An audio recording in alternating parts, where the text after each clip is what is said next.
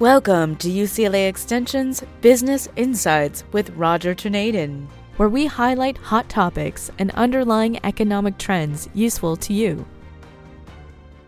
We at UCLA Extension wish all our loyal podcasters a most happy holiday season and hopefully with many opportunities to renew relationships with family and friends. On the business insights front, we are happy that so far we have not witnessed a destructive black swan event, but with so many possibilities, we remain on high alert. Hardly a day goes by that we don't hear of geopolitical threats, knowing any one of them can derail our day to day expectations regarding economic growth and even our country's safety. This weekend, we witnessed the escalation of Iranian supported terrorist attacks in the Red Sea, with the Yemeni Houthis forcing ocean bound cargo, including oil, to reroute around Africa instead of using the Suez Canal. This change of route adds approximately two weeks to many voyages and costs approximately 30% more when fuel, insurance, and cargo carrying costs are considered. Further escalations may well impact shipments of 20 to 30 percent of the world's oil supplies, so the holidays are full of economic risks, including threats of a new round of inflation globally. Yes, the stock market averages are back to prior highs, and the bond market has had rallies for the past month or so. That being said, the issues we've discussed in prior podcasts are still with us, with some of them even more exacerbated. In the past two or three podcasts, many economic relationships and leading indicators have been highlighted. These podcasts are still available, and you're invited to give them another listen.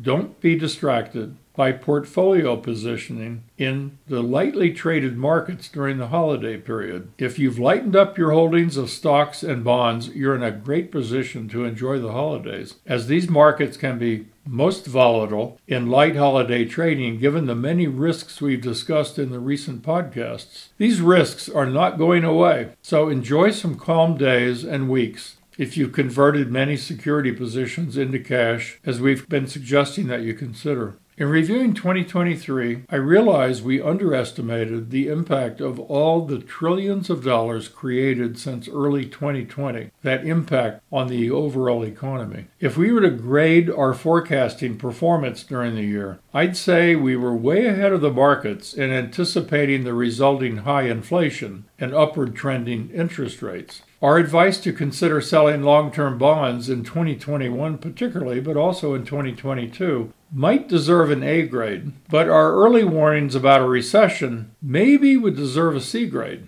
Our concerns about a weakening European economy pretty much played out as anticipated, but the anticipation of rising energy prices has not yet played out. That being said, the Middle Eastern geopolitical issues on the table now have the power to ramp up oil prices really quickly to levels above and beyond $100 a barrel. On the global oil front, demand destruction from a slower than expected China recovery more than made up for reductions in OPEC production. On the U.S. economy, we voiced concerns about the rising interest rates and the impact on the real estate markets, both residential and commercial. Frankly, no one really knows or knew in advance the impact on residential, considering the interest rates ramped up so fast that few could even professionally react. What do I mean?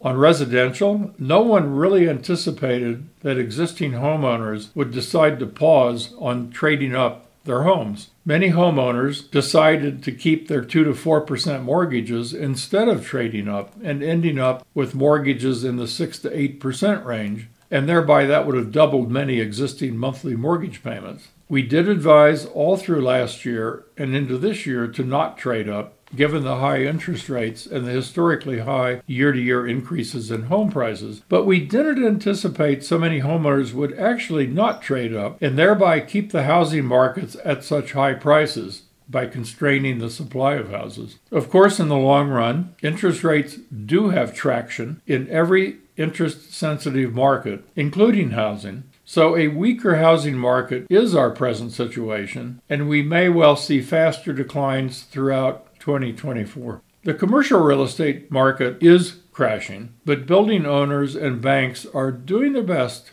to mitigate the drops in market values. Growing numbers of large office buildings across the country are selling for 60 to 70 percent less than their 2019 and prior transaction pricing. Many buildings are selling for half of the mortgage, so the owner has either been completely wiped out or the owner has been the one who's basically bought the real estate back out of bankruptcy, which could be a pretty clever move if that has taken place. I don't really know that's the case. My bet is that the commercial real estate market crash in process is a key consideration for the Federal Reserve now starting to jawbone about federal funds rate decreases next year. Let's take a few minutes to review some important facts about the Federal Reserve to give important context that sometimes escapes public notice. These facts have everything to do with future Federal Reserve policy and may even be more important now than inflation control. First of all, the Federal Reserve is owned by the money center banks.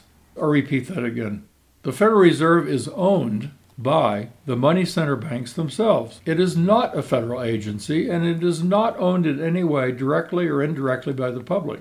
Many owners of the Federal Reserve include JP Morgan Chase, Bank of America, Citigroup, and 20 or 25 in my estimation other global banks, which include the Bank of England and Schroders Bank Corporation in Germany. These banks are stockholders of the Fed, just like you and I may be stockholders of Apple and Netflix. Secondly, under the Federal Reserve Act of 1913, the Federal Reserve is a legalized monopoly when it comes to printing money or making policy decisions that directly impact short term interest rates. The Fed is free to create as many dollars as it wants with no restrictions. It is also free to buy, to sell, and to hold U.S. Treasury securities with no restrictions. The Fed may buy or sell any amount of U.S. Treasury bills, notes, and bonds, and they do that by buying or selling through their primary dealer network, which again is the largest money center banks, many of them the shareholders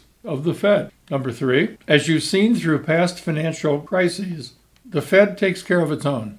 It takes care of its bank shareholders and the banking system. Witness the hundreds of billions of dollars and even trillions of dollars in programs to support the banks. The Fed is a major lender or buyer of last resort to keep the government funded and to keep the U.S. economy from falling totally off a cliff.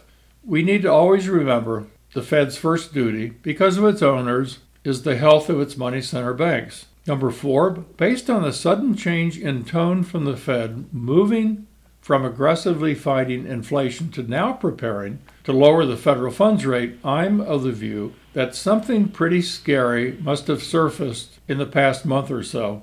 And I'm betting that that something is directly related to a crashing commercial real estate market and the potential huge losses to the banking system. Number five, one more thing. Remember in the 2008 2009 global financial meltdown the importance of the shadow banking system that surfaced? As a memory jogger, the shadow banking system includes lenders and investors who behave as banks but are not regulated as banks. For example, Blackstone and BlackRock are two of the world's largest lenders and investors, and as such, are as important and possibly more important in crises than some of the major banks. Blackstone and BlackRock represent the two affiliated companies that together own 10% or so of all traded United States stocks and are the largest owners of real estate. From the global financial crisis, they surfaced as the most aggressive owners of stocks, bonds, and real estate, including the purchasing of tens of thousands of foreclosed homes that were in foreclosure during the past crisis. Number six, there are many more players in the shadow banking system, including the finance subsidiaries of Fortune 500 companies and even consumer credit providers operating like banks but not regulated as banks. Some researchers have argued that the shadow banking system is actually larger than the banking system. So we always keep an eye on the shadow banking system.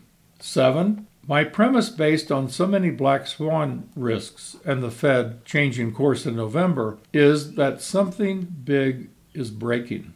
In 2007, 2008, 2009, the securitized mortgage business on a global scale broke. In my view, 15 years later, this breakage was not repaired, despite trillions of dollars of new dollars pumped into the U.S. and world economies by the central banks. Regardless of the argument of whether or not we recovered from this past meltdown, we are today seeing a slow motion train wreck now in commercial real estate, which has the potential of creating another massive banking crisis in 2024 and 2025 and thereafter. Interest rates have already passed the fail safe zone for financing and refinancing large projects. Banks and shadow banks already have trillions of dollars lent on real estate that's spiraling down in value.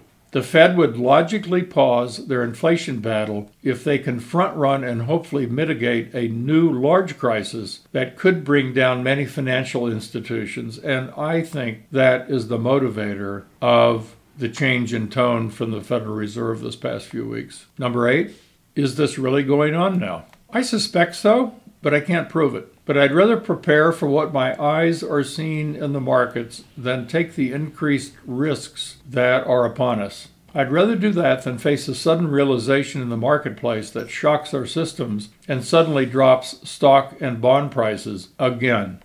We've seen this before. I don't want to be there, if I can help it, when it happens again. And the chances of it happening again are elevated, in my view. In this podcast, as we record Stock prices continue to rally, and our economic issues continue to take a backseat to the COVID related liquidity injected into our system from the Fed and congressional programs. I'm reminded of a famous quote attributed to Great Depression era economist John Maynard Keynes. Quote, Markets can remain irrational longer than you can remain solvent. Unquote. This is not the time for FOMO, which is fear of missing out, in my view. Fear of missing out could be really dangerous with the U.S. financial markets going counter to the many warning signs we've shared, any one of which can trigger a reversal of fortune really quickly. For now, I plan to take advantage of high liquidity and low exposure to financial market movements. I do believe a quote from Charlie Munger, who passed away this year, quote, "The big money is not in the buying and the selling, but in the waiting." Unquote. We'll kick off the new year with our first 2024 podcast in early January.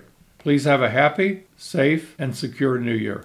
Be sure to email us at rtorneden at uclaextension.edu on more specific questions, which we will answer either personally or select as part of our future podcast. Hosted by Business and Legal Programs Director Roger Torneden. This podcast is presented by UCLA Extension and produced by Jamie Moss at Studio 10960. These podcasts are made for educational purposes and are not financial advice. The goal is to educate and provide resources on focused economic and job trends with the latest support research so that you can make more informed financial and career decisions that best suit your personal needs. UCLA Extension offers more than 5,000 online and in classroom courses taught by over 2,000 leading practitioners to help you get from here to there. For more information on this podcast or our financial and legal programs, please check us out at www.uclaextension.edu. We know it's about your life, not just your money.